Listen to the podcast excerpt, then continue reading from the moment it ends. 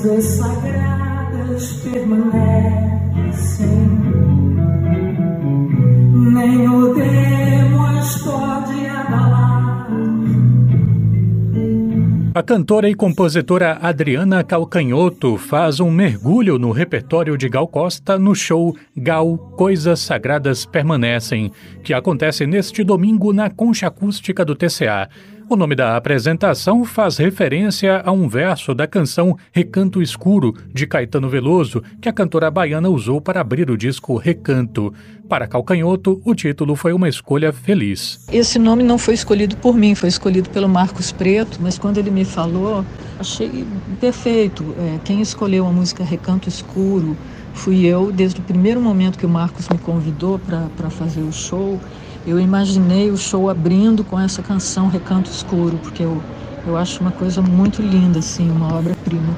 Tem essa coisa de Gal, né, de ser profana e de ser sagrada ao mesmo tempo. Eu achei que era, era isso mesmo.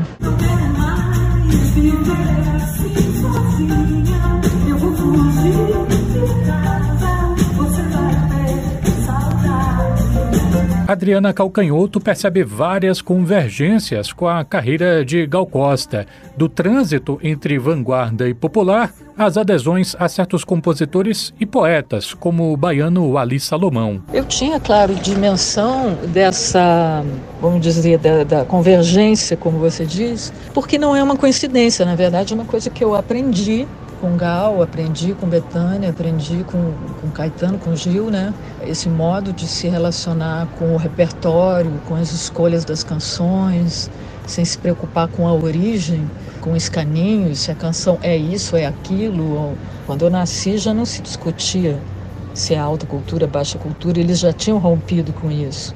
Então isso é um dos legados de Gal na minha vida, é justamente esse. Para a artista, o tributo é uma forma de celebrar a presença de Gal. Eu estou impressionada com a presença de Gal na vida da gente. Fazendo shows é possível perceber. Eu mesma não consigo muito é, falar de Gal no passado.